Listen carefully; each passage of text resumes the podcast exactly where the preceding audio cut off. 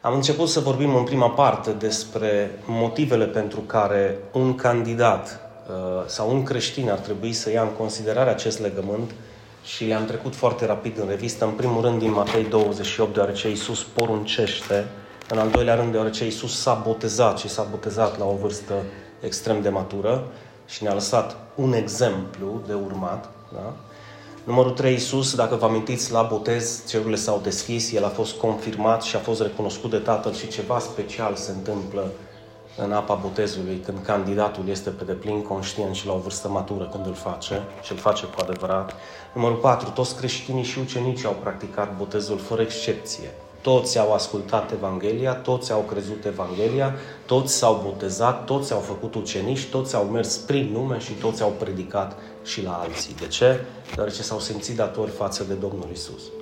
Și măsura în care tu o simți față de dragostea pe care o ai pentru El este măsura în care tu te implici în lucrare. Numărul cinci. Toți ucenicii au dat învățătură despre botez. Amintiți-vă, Noul Testament este plin de astfel de exemple. Iar Biserica adevărată urmează acest model scriptural apostolic până la sfârșit. Da? Dinu, și ce se întâmplă cu botezul la copii? Da, pot să fie excepții. Are copilul cancer, pleacă la Domnul, îl botez. Dar când copilul nu are nimic și este pe deplin sănătos, nu-i fura bucuria de a-l boteza tu înainte să ia el această decizie. Dacă vă uitați în Noul Testament, nu există absolut niciun indiciu sau vreo dovadă că a fost vreun copil care a fost botezat fără consimțământul lui. Nici măcar o dovadă. Că a zis el și casa lui a crezut și s-a botezat și de acolo s-a dedus că în casa lui ar fi existat copii, nici, nici tu, nici eu nu știm, pentru că n-am fost acolo. Dar toți cei care au ascultat Evanghelia din fapte, trei mii de oameni în urma auzirii Evangheliei, trei mii de oameni au intrat în apa botezului cu consimțământul lor. Da? Adică de bună voie și nesiliți de nimeni. În partea a doua am vorbit despre niște lucruri importante despre acest legământ și anume botezul este un legământ cu beneficii, vă amintiți, dar și cu responsabilități, ca și viața creștină, ca și viața de familie, ca și viața socială, de fapt. Se face doar în acele două sau mai multe persoane care se iubesc și sunt gata să facă una pentru cealaltă totul cu adevărat. Fac pentru tine totul. Acele două persoane sunt ideale pentru a face un legământ împreună. Și nu o să-l fac un legământ împreună de două persoane care se iubesc cu adevărat. Adică când iubești cu adevărat, ești dispus să faci pentru persoana de lângă tine ce? Pe care o iubești totul. Asta a făcut Iisus pentru noi. Și după aceea se întoarce către noi și spune, bă, voi mă vreți și voi pe mine, cum v-am vrut eu pe voi, da, hai să oficializăm un legământ împreună. De ce? Pentru că ți-l cer eu. Și atunci omul zice da sau omul zice ba. Numărul trei. De ce este important uh, acest legământ și un aspect extraordinar? Într-adevăr, nu este necesar mântuirii, cum nu este necesar să trăiești pentru a exista. Și am văzut acest lucru. Mulți oameni există fără să trăiască o viață din belșug. Uh, însă este necesar dacă vrem să trăim după voia lui Dumnezeu. Și atunci întrebarea mea este, vreau să trăiesc eu după voia lui Dumnezeu?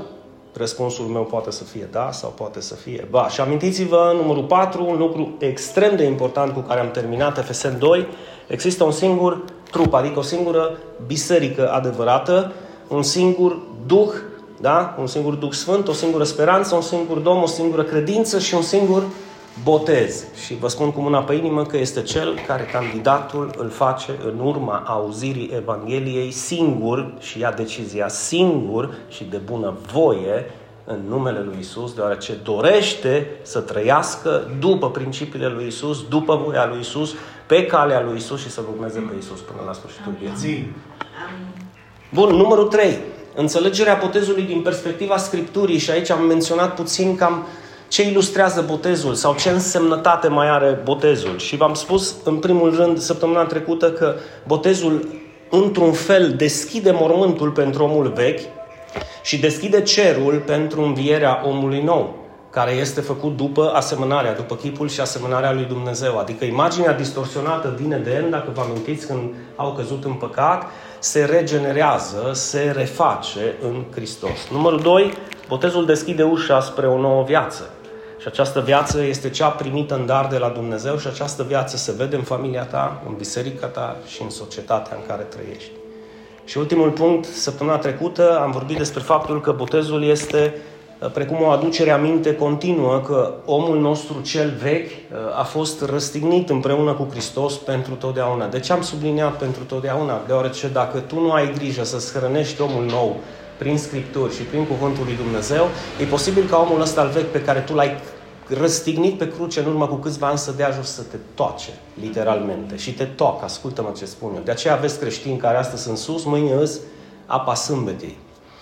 De aceea aveți creștini care într-o zi zic aleluia, Domnul este bun și poi mâine îi vezi că fac tot felul de năzbâtii. De ce? Pentru că n-au avut grijă să, când au văzut că începe omul vechi să se miște pe cruce, în loc să iau un piron, să-i mai dea două, trei, l-au ignorat. Și firea și carnea nu o să fie prea disponibilă, înțelegi, ca și Duhul tău. Și va fi întotdeauna o luptă între a face voia lui Dumnezeu și a face voia ta. Astăzi, noi vom continua să vorbim despre ce anume tu nu trebuie să uiți ca și participant la botezul nou testamentar. Și, Doamne, închin privirea, pentru că va fi cuvântul tău pe care îl vom proclama și adevărurile tale. Așa că fie cei care sunt aici, fie cei care ne ascultă pe rețelele de socializare, să fie un pământ bun, smerit, umil și fertil în care cuvintele tale, ale tale cuvinte, Doamne, să cadă, să rodească și rodul lor să rămână pe vecie. Amin. Amin. Amin. Cu ce aș putea să încep prima și prima dată înainte de orice altceva? Cu cea mai mare problemă pe care o are creștinismul și pe care o au multe dintre bisericile noastre moderne, faptul că nu sunt sigur dacă sunt iertați sau nu sunt iertați de Dumnezeu. Și asta e, asta e primul aspect. Dar înainte, vă rog frumos să citiți acest paragraf. Că valoarea adevărată a botezului, deci ceea ce dă valoare botezului, nu este actul religios în sine, nu este apa în sine, ci este credința ta în Hristos și nașterea din nou. Deoarece fără aceste dovezi reale, nu vei putea face acest legământ niciodată. Deci dacă tu nu crezi în Hristos cu adevărat și dacă tu nu ești născut din nou cu adevărat, și când zic adevărat deschid o paranteză, nu că spun eu că sunt născut din nou sau spun eu că eu cred în Hristos. Nu, dacă eu cred în Hristos cu adevărat și sunt născut din nou cu adevărat, eu fac acest legământ. Deci dacă nu cred cu adevărat în Hristos și nu am în mine, n-am experimentat această naștere din nou, cel mai probabil eu n-am să fac botezul. Am să găsesc o sută de mii de scuze pentru a-l întârzia sau pentru a nu-l face niciodată. Sau dacă îl fac fără credința în Hristos și fără nașterea din nou, o să fie un fel de ritual religios fără valoare în fața lui Dumnezeu. Mai concret, intră un diavol în apă, bătrân, da? Și iasă tot la fel de bătrân și tot la fel de diavol precum a intrat. Se spală doar. Și încă un aspect important. La botez vor veni doar, doar atunci oamenii care vor dori să-și exprime în public credința lor vie. Deci dacă tu vei lua această decizie să vii la botez, să faci acest legământ de bunăvoie, amintește-ți, tu vei lua deoarece vrei să-ți exprimi credința ta interioară, din inima ta, aia pe care este intimă și nu o cunoaște nimeni, vrei să o exprimi în public și să spun și de ce, pentru a fi o mărturie vie și astfel și tu să poți să dai de înțeles tuturor că Dumnezeu este real atât în viața ta și ta, la fel că El poate să lucreze cum lucrează în tine, să lucreze și în cel de lângă tine. Și mare atenție că cei care sunt în urma ta sunt cu ochii pe tine, să vadă ce faci. Și nu te mira dacă nu vor face ceea ce tu nu faci sau dacă nu vor face mai mult decât ceea ce tu faci. Pentru că obișnuim să-i ducem, în mod special pe cei pici, îi ducem cam până acolo unde am ajuns noi. Așa că iau un exemplu de la Biserica Apostolică Primară, iau un exemplu de la Biserica Cristocentrică Turda, iau exemplu de la oamenii care cu adevărat, în urma auzirii Evangheliei, când au zis s-au pocăit, înseamnă că și-au regenerat mintea, l-au lăsat pe Duhul Sfânt să transforme mintea lor în așa manieră încât să înțeleagă cuvântul lui Dumnezeu și să zică eu te accept pe tine. Așa că numărul unu și cel mai important, ceea ce tu nu trebuie să uiți, este că Iisus îți iartă toate păcatele. Amin. Unul dintre farisei l-a rugat pe Iisus să mănânce uh, la el. L-a invitat un fariseu pe nume Simon. L-a invitat pe Iisus acasă, la La el să mănânce. El a intrat în casa fariseului Iisus și s-a așezat să mănânce. Și iată că o femeie păcătoasă, atenție mare, din cetate, aflând că Iisus era la masă în casa fariseului, a adus un vas de alabastru cu parfum. Stând în spate, lângă picioarele lui Iisus și plângând, ea a început să stropească picioarele lui Iisus cu lacrimile ei și să le șteargă cu părul ei. Imaginați-vă puțin cât afecțiune avea această femeie. Da? Cât afecțiune și câtă dragoste avea această femeie. Eu mă identific foarte mult cu ea câteodată în adorare, în închinare, dar nu aici, în biserică, singur. Și dacă n-ai experimentat încă acest lucru, fă-o, te rog. Și dacă n-ai plâns în acea prezență, plânge. Și dacă n-ai udat parchetul sau covorul sau ăsta, udă-l. Că tu pierzi. Nu el, tu pierzi. E, Dinu, dar Iisus nu-i mai, nu-i mai în trup, dar El e în prezență, în Duh, El e acolo, prezența Lui este cu tine. El a zis și iată, eu voi fi cu voi până... Păi folosește această prezență spre binele tău. Pentru că să vezi ce consolare extraordinară vei primi când vei sta la picioarele Lui. Și zice că după ce l-a, i-a spălat picioarele cu lacrimile ei și le-a șters cu părul ei, zice că îi săruta picioarele, atenție, îi săruta picioarele și le ungea cu parfum. Când a văzut acest lucru, fariseul Simon, care îl chemase la masă, și a zis, bine, n-a zis în gândul lui, a zis cumva, știi, pe, pe, la ceilalți de lângă el. Băi, dacă acesta ar fi fost profet cu adevărat, nu? Ar fi știut cine e această femeie păcătoasă care îl atinge. Ar ști, ar fi știut că ea este păcătoasă. Știți ce vreau să zic acest fanatic, pocăit, păgân?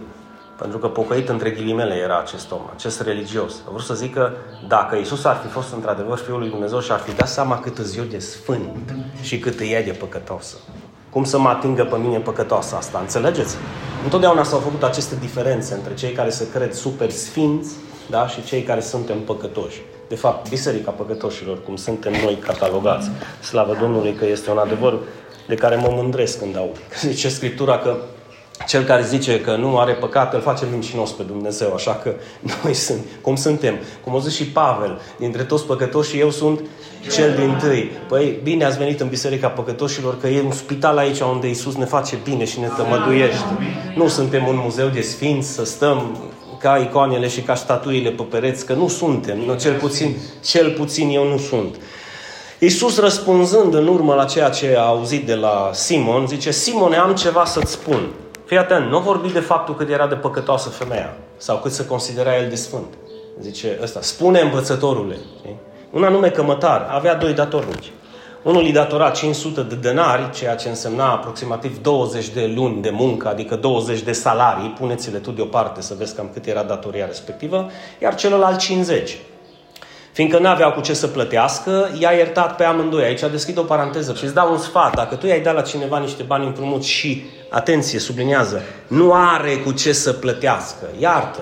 Dar dacă merge în vacanță, sau când are casă, sau când are mașină, are job, are de toate. Nu vrea să plătească, nu că nu are cu ce să plătească. Ați înțeles diferența? Deci, aici era vorba de doi oameni care nu aveau cu ce să plătească. Și Iisus spune foarte, foarte frumos că i-a iertat pe amândoi de datorie. Prin urmare, care dintre ei îl va iubi mai mult? Simon, răspunzând, a zis, presupun că acela căruia i-a iertat mai mult. Iisus i-a zis, ai judecat corect. Apoi, întorcându-se spre femeie, atenție mare, îi zice lui Simon. Deci femeia era în spatele lui, da? În spatele lui la picioare și Simon era, hai să presupunem că era undeva în stânga, știi? Și el îi zice, ai judecat corect, Simone. Și se întoarce către femeie și zice, nu știu ce ai văzut tu în femeia aceea, dar hai să spun ce am văzut eu în femeia aceasta. Ceea ce tu nu ai văzut încă, că religia nu te-a lăsat să vezi. Ai fost orbit de religiozitatea din viața ta. Deci eu am intrat în casa ta și tu nu mi-ai dat apă pentru spălat picioare. Dar el face un paralelism. Dar ea mi-a stropit picioarele cu lacrimile ei și mi le-a șters cu părul ei. Tu mi-ai dat sărutare, dar ea de când am intrat nu încetează să-mi sărute picioarele. Tu nu mi-ai uns capul cu ulei, dar ea mi-a uns picioarele cu parfum. Vreau să vă spun ceva, să nu pierdeți din vedere. Cei care aveți impresia că Iisus nu face comparații. Nu, Iisus se uită în viața unuia și în viața altuia, dragii mei. Iisus se uită și zice, uită, cu tare o predicat Evanghelia, tu de când te-ai pocăit n-ai spus niciodată nimic. Iisus are tot dreptul, ca și stăpân al tău și al meu, să ne spună aceste lucruri, cum a avut dreptul să-i spună la Simon. uită-mă ce face păcătoasa, nenorocită, și uită ce n-ai făcut tu și puteai să faci. Așa că cei care cred că pentru Iisus nu sunt prea importante detaliile, vă înșelați. El știe foarte bine ceea ce tu faci și ceea ce tu nu faci. Amin. Mai departe, zice Iisus, de aceea, de aceea îți spun, deci vedeți, faptele ei. Nu doar credința ei, faptele ei. Pentru că, da, într-adevăr, la sfârșit, pasajul termină spunând, credința ta te-a mântuit, deci nu trebuie să faci nimic decât să crezi. Te mai întreb ceva, oare femeia asta nu a făcut nimic altceva decât să creadă? Ia fă și tu ce-o făcut și ea. Ia spală și tu picioarele cu lacrimile tale. Ia pune-te și tu la picioarele lui, întinde-te pe jos și caută prezența lui. Pentru că, dincolo de faptul și eu cred în Hristos, există o trăire cu Hristos. Amin. Și asta nu se poate nega în viața unui creștin niciodată. De fapt, asta se vede în adunare, se vede acasă, se vede în familie, se vede peste tot. Și zice Iisus, de aceea îți spun că păcatele ei cele multe, cum sunt? Iertate. Astfel ea a iubit mult. Dar cel căruia îi se iartă puțin, cum iubește? Puțin. Apoi a zis femeii, păcatele îți sunt iertate. Acum, dragii mei, de ce e important să știi acest aspect? Deoarece noi credem că păcatele noastre ne sunt iertate. Amin. Amin. Câți dintre voi cred, nu nouăzeci și nouă la sută, o sută la sută că jertfa lui Hristos este suficientă să-mi spele toate păcatele? Amin. Ok, dacă tu crezi acest lucru, te rog frumos să nu uiți următorul aspect. Chiar dacă botezul, să zic așa, nu este o condiție a mântuirii, că nu este. Adică, de fapt, eu, eu pot să fiu creștin și pot să cred în Hristos și fără să mă botez. Da, da. Singura condiție a mântuirii este credința. Și mântuirea pe care tu o primești și am primit-o și eu în dar este doar prin har și doar prin credință și fără fapte, între care includem și botezul. Da, Amin. Da. Dar botezul este dovada că tu ai crezut cu adevărat în Hristos. Amin. Și ai crezut cu adevărat, l-ai crezut cu adevărat pe Hristos în toate. Amin. Hai să zic ce înseamnă în toate. Pe de o parte îl crezi că El ți-a iertat păcatele, nu? Și pe de o parte îl crezi când El îți spune, botează-te, bă, tată, bă, și încheie un legământ cu mine ca să ai parte să intri în noul legământ cu mine. Pentru că toți credem că mântuirea este fără plată, toți credem că este doar prin har și doar prin credință și toți îl credem pe Hristos pe cuvânt. Dar de ce alegem doar ceea ce credem pe Hristos pe cuvânt? De ce nu îl credem în toate? De ce nu spunem, Doamne, uite, și eu nu sunt de acord, și eu nu înțeleg, și eu nu simt? Mă, Tu ai spus și eu zic amin. Amin. Numărul doi. Ce nu trebuie să uite un candidat, un participant la botezul nou testamentar este identificarea lui cu Hristos. Adică identificarea ta cu Hristos. Dincolo de faptul că tu doar spui, tu arăți în fapte, arăți lumii întregi că tu vrei să calci pe urmele lui Hristos. Tu îți dorești să calci pe urmele lui Hristos și astfel să poți să intri într-o viață nouă pe care poți să o arăți în fața tuturor. Și în mod special în fața familiei tale. De ce este atât de important? Deoarece copiii noștri că au douăzeci, treizeci, cincisprezece, opt, trei, copiii noștri se uită, copiii noștri înregistrează, copiii noștri calcă pe urmele noastre că n-au alte urme. Bine, până n-ajung la școală, până n-ajung la liceu, ca să înceapă să calce pe urmele altora. Să-și caute identitatea. Dar dacă tu îl conduci spre Hristos, ei întotdeauna vor avea o identitate adevărată. Amin. Și este extrem de important. Să spună copilul tău, să spună din toată inima acolo, singur, singurică, știi, în cămăruța ei, să zică, bă, tata, tata l-a urmat pe Hristos. Când tata a auzit Evanghelia, tata a zis amin și când Hristos i-a spus la tata, uită apă, tata a zis, nimic nu mă împiedică să mă botez cu tine, Doamne.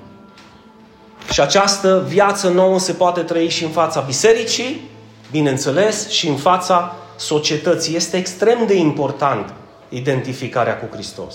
Este extrem, extrem de importantă identificarea ta cu Hristos. Uite, spre exemplu, Pavel zice în întâi Corinteni, fiți urmașii mei, adică călcați pe urmele mele. Altă, altă traducere zice, fiți imitatori ai mei. Cum îl imit și eu pe Hristos, cum îl urmez și eu pe Hristos, cum calc și eu pe urmele lui Hristos.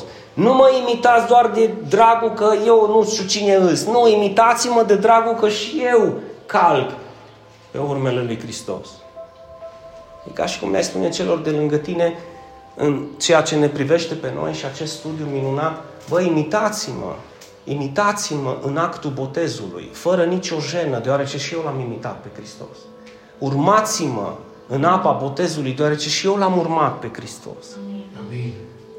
Este un lucru care îl dai mai departe și se vede că îl dai mai departe. Și când îl dai cu dragoste, inspiri pe cel de lângă tine și aduci o mărturie vie că Dumnezeu este real în viața ta și că tu l-ai crezut pe Hristos. Cum? În toate. Absolut în toate. Dacă vreți ca și temă pentru acasă, să vă gândiți solemn ce înseamnă să calci pe urmele lui Hristos, citiți Filipeni, capitolul doi, când se vorbește foarte clar că Iisus era chipul, forma, imaginea lui Dumnezeu, dar n-a considerat că a fi una cu Dumnezeu este un lucru de apucat și s-a dezbrăcat de sine. S-a dezbrăcat de sine, zice cuvântul lui Dumnezeu, și a luat chip de rob și a fost ascultător și supus până la moarte și încă moarte de cruce. Și când te uiți la Hristos, când te uiți la Hristos dincolo de bla bla bla, tu ai niște calități pe care le-a avut Hristos și câteva dintre ele ei să te dezbraci de tine, să fii ascultător, în primul rând autorităților, deoarece sunt aici ca să te slujească, și să fii supus din dragoste până la moarte, deoarece sunt calitățile indispensabile unui creștin. Sunt calități indispensabile unui creștin. Acum, numărul trei. Ce nu mai trebuie să uite niciodată participantul la botezul nou testamentar? Este, pe de o parte, integrarea, pe de altă parte, identificarea lui cu Biserica lui Hristos. Este un lucru, dragii mei, atât de important, încât nu sunt, nu se pot găsi toate cuvintele pentru a-l face pe cineva să înțeleagă cât de important este integrarea adevărată în Biserica lui Hristos și identificarea acestuia în Biserica lui Hristos. Când s-a făcut intrarea în Biserica lui Hristos a unui membru, în acest interval de timp de două mii de ani, dar în mod special în primul secol, s-a făcut prin oficializarea actului botezului. Așa, omul respectiv și-a dat consimțământul că vrea să-L urmeze pe Hristos și biserica s-a asigurat că acel om nu vorbește de dragul de a vorbi. Acum, de ce uh, integrarea și de ce identificarea? Deoarece tu poți să zici, bine, Dinu, eu fac parte din Biserica Universală a lui Dumnezeu. Și eu. Și eu. Pentru că dacă e să asociem acest aspect, îl putem asocia cu fotbalul. La toți ne place fotbalul. Și putem să ne jucăm fotbal, bineînțeles. Dar dacă Dumnezeu nu te-o chema să joci la Real Madrid și te-o chema să joci la Cristocentrica Turda, a cui e problema? Pentru că există un lucru care poți să-l iei în considerare. Du-te la Real Madrid atunci. Dar fii atent ce spune Dinu. Dacă aici, într-o lucrare așa de mică, nu-ți dai consimțământul și nu calci pe urmele lui Hristos, nici la Real Madrid nu vei călca. Pentru că problema nu e Real Madrid sau Cristocentrica tu, dar problema ești tu. E un lucru care trebuie să-l accepti. Problema nu e biserica. Problema nu e biserica. Problema sunt eu, dacă eu nu calc pe urmele lui Hristos. Bine, Dinu, eu l-am acceptat pe Hristos și fac parte din Biserica Universală a lui Dumnezeu și eu. Dar Dumnezeu mi-a făcut o chemare specifică unde? Aici! Aici, în bisericuța asta. Și eu aici am zis că m-a chemat Dumnezeu și aici vreau să mă identific cu Hristos, cu această lucrare și să mă integrez cu Hristos aici și cu această lucrare. Păi dacă nu, ce facem? Mă înțelegeți? Azi s-a aici, mâine ești dincolo, sau s-a aici, dar nu te baza pe mine. Sau s-a aici, dar eu fac cum vreau oricum. Nici o ordine, nici un... Nici același gând, știi cum zice Pavel, faceți-mi bucuria. Vă rog frumos să citiți Filipeni doi, eu nu l-am trecut, dar vă rog frumos să-l citiți pentru liniștea sufletului vostru.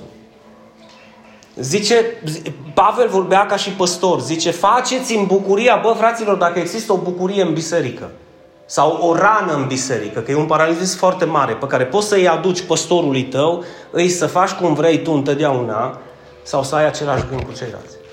Amin. Vezi cum se ruga și Adi, să fim uniți, să fim unul, să fim aproape. Asta înseamnă familie. Deci e extrem de important. Și atunci Pavel zice, faceți-mi bucuria să aveți același gând care era și în Hristos Iisus. Deci faceți-mi bucuria, nu există o bucurie mai mare și eu vă spun și din experiență, mă, mă văd aproape lunar cu colegii mei care sunt păstori.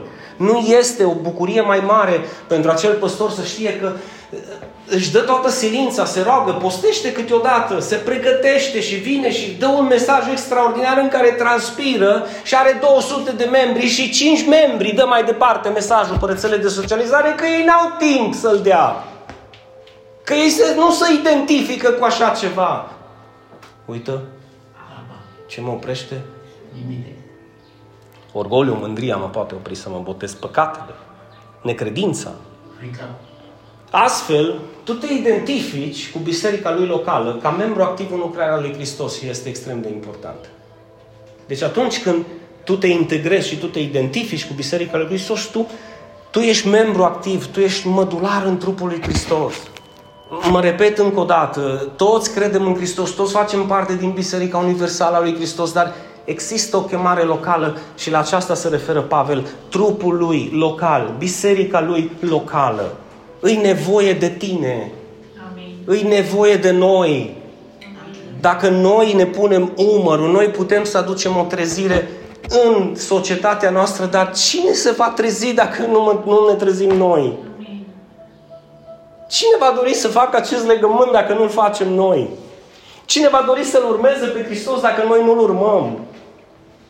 Cine va dori să se identifice și să se integreze în Biserica lui Hristos dacă nu ne integrăm și nu ne identificăm noi cu ea, smeriți, ascultători din dragoste? De ce? Ca un click, nu? Nu costă nimic.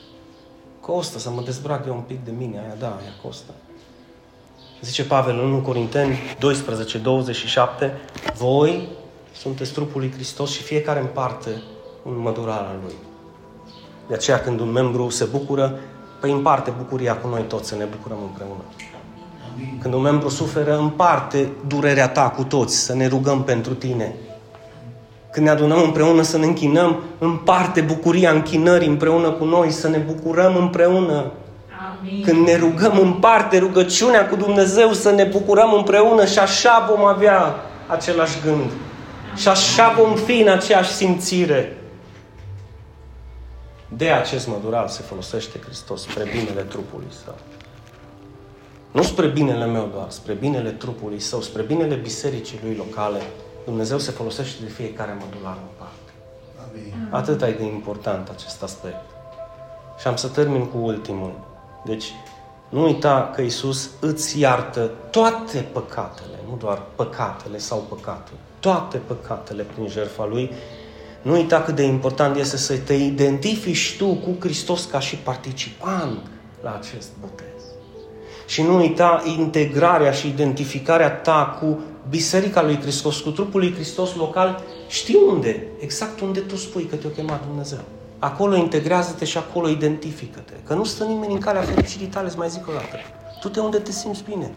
Adică, de fapt, du-te unde te poți integra și unde te poți identifica, să te simți bine. Că e vorba de plăcerea de a te bucura tu cu biserica ta, cu trupul tău. Amin. Pentru tine trebuie să fie o onoare, nu o povară. Amin. Amin. Pentru tine trebuie să fie o binecuvântare.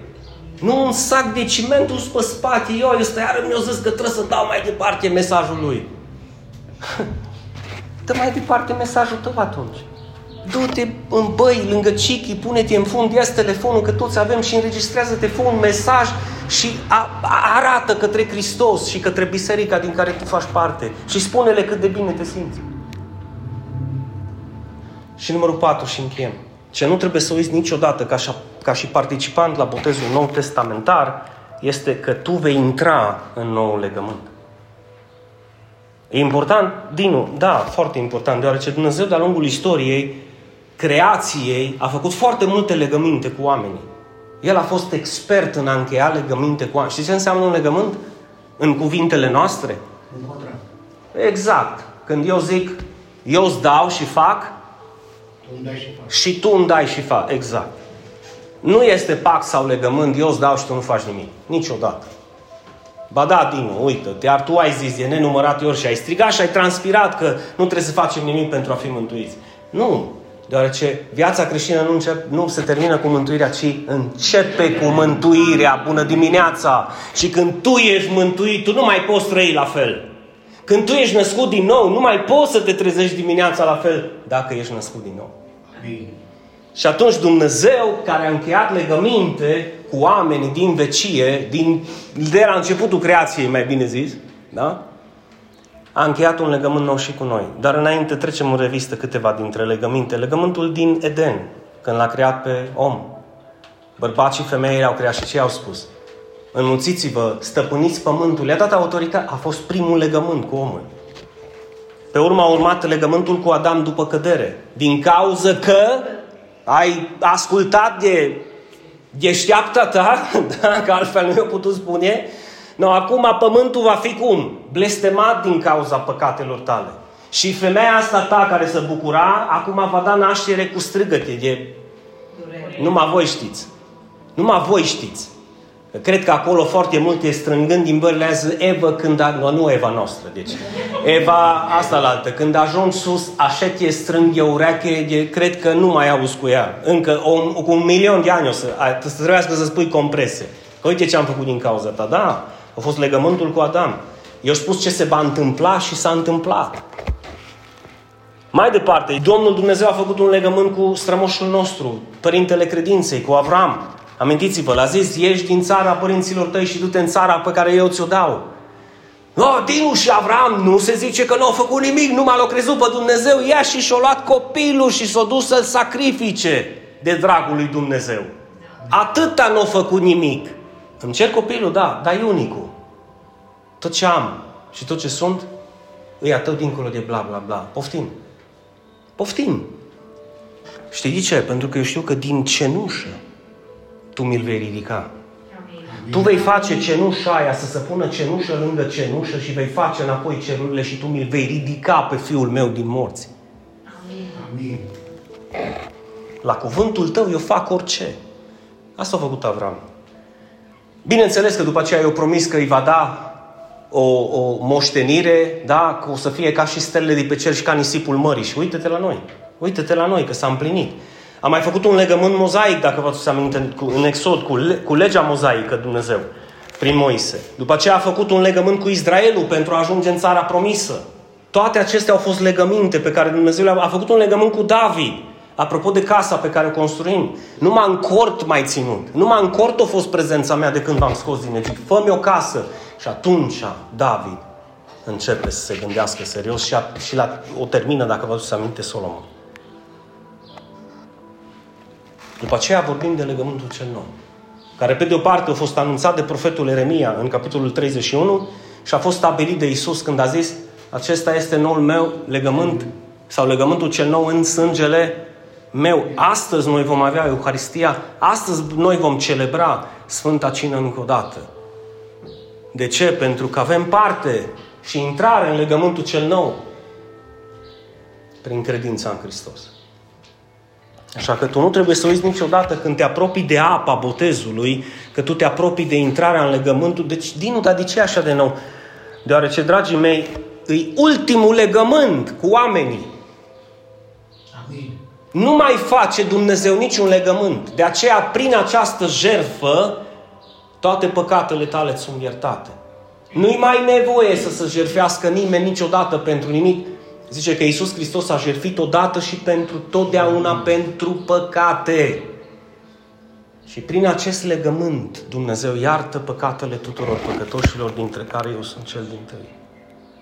Și prin acest legământ, prin această jertfă, prin această credință, prin faptul că eu îi spun, da, eu te cred, eu te accept, eu te primesc în viața mea, eu vreau să intru în legământ, da, dragii mei, și acum atenție mare un pic, pentru că dacă tot de legăminte am vorbit, vă aduceți aminte de circumcizie? Nimeni, absolut nimeni în poporul lui Israel nu putea intra ca și parte din poporul lui Israel fără să fie circumcis. De fapt, și din poporul lui Israel, care vrea să intre în legământul cel vechi, trebuia să circumcidă. Deci, precum intrarea în legământul cel vechi se făcea doar prin circumcizie, intrarea în legământul cel nou se face, atenție, doar prin credința în Hristos și doar prin Hristos, Dar oficializarea legământului cel nou se face în fapte, precum am văzut, dincolo de doar cred, da? Precum se făcea și circumcizia, era o faptă prin actul botezului nou testamentar. Uite ce zice Coloseni doi, cuvintele lui Pavel. În el, adică în Hristos, ați fost și circumcis, vedeți? E vorba de circumcizie spirituală, e vorba de o lucrare spirituală, duhovnicească. Ați fost și circumcis cu o circumcizie care nu este făcută de mâini omenești, ci cu circumcizia lui Hristos. Prin dezbrăcarea de firea păcătoasă, fiind înmormântați împreună cu el prin... Îi, îi o figură literală, o figură de stil. Dar are o însemnătate extraordinară, deoarece Pavel face acest paralelism. Bă, vă aduceți aminte, poporul, da, trebuia circumcis, da. Nu uitați că trebuie să faceți acest legământ și voi. Pentru că prin botez fiind înviați împreună cu el prin credința și puterea lui Dumnezeu care l-a înviat dintre cei morți. Vedeți cât de important este. Vedeți cât de important este. Mai eu pot să zic, da, Dinu, eu cred în Hristos și eu cred în Hristos. Și eu cred că fac parte din biserica lui și eu cred că fac parte din biserica lui. Dar eu nu mă botez. Foarte rău, eu mă botez. De ce? Pentru că eu îl cred pe Hristos în toate. Când el îmi spune mie, duceți-vă, faceți ucenici din toate neamurile, botezați în numele Tatălui, al Fiului, al Sfântului Duh și învățați-i să păzească tot ce v-am poruncit eu și iată, eu voi fi cu voi până la sfârșitul veacurilor. Amin. Și închei. Credința în Hristos este așa, uite, strâns legată. Strâns legată cu legământul nou testamentar în apa botezului. Nu se poate despărți. Dacă voi, dacă voi vreți să plecați astăzi acasă cu un singur lucru și să uitați tot ce v-am spus, nu uitați acest aspect ce vi spun acum. Credința adevărată în Hristos nu poate să fie despărțită de botezul nou testamentar. Omul, da, o poate despărți. Hristos nu a despărțit-o. Amin. Biserica primară nu a despărțit-o. Biserica apostolică nu a despărțit-o. Și Biserica Cristocentrică Turda nu o va despărți. Deoarece vrem Amin. să urmăm același patron și același, aceeași cale care a urmat în istoria creștinismului dintotdeauna. În urma auzirii Evangheliei, omul decide dacă vrea să încheie acest legământ sau nu. Din acest motiv, doar cel ce crede cu adevărat în Hristos se va boteza. De ce zic cel ce crede cu adevărat în Hristos? Deoarece mulți pot să spună și eu cred în Hristos. Ăla ce crede cu adevărat în Hristos, din inima lui, acela se va și boteza. Și își va da seama că ceea ce el a spus prin cuvinte, eu cred în Hristos, este adevărat în fapt. Iar promisiunea care este? Cel ce crede și se va boteza va fi mântuit. Crezi tu că Iisus este Hristosul Fiul lui Dumnezeu? Crezi tu că El a murit pentru păcatele tale și a murit în locul tău? Crezi tu că prin jertfa Lui tu ești iertat de păcat și de toate păcatele tale? Crezi tu că Iisus este Domnul tău și Dumnezeul tău? Amin. Atunci, dacă această mărturie a ta cu gura este adevărată, nimeni și nimic nu te va opri să faci acest legământ cu Iisus. Amin. Amin.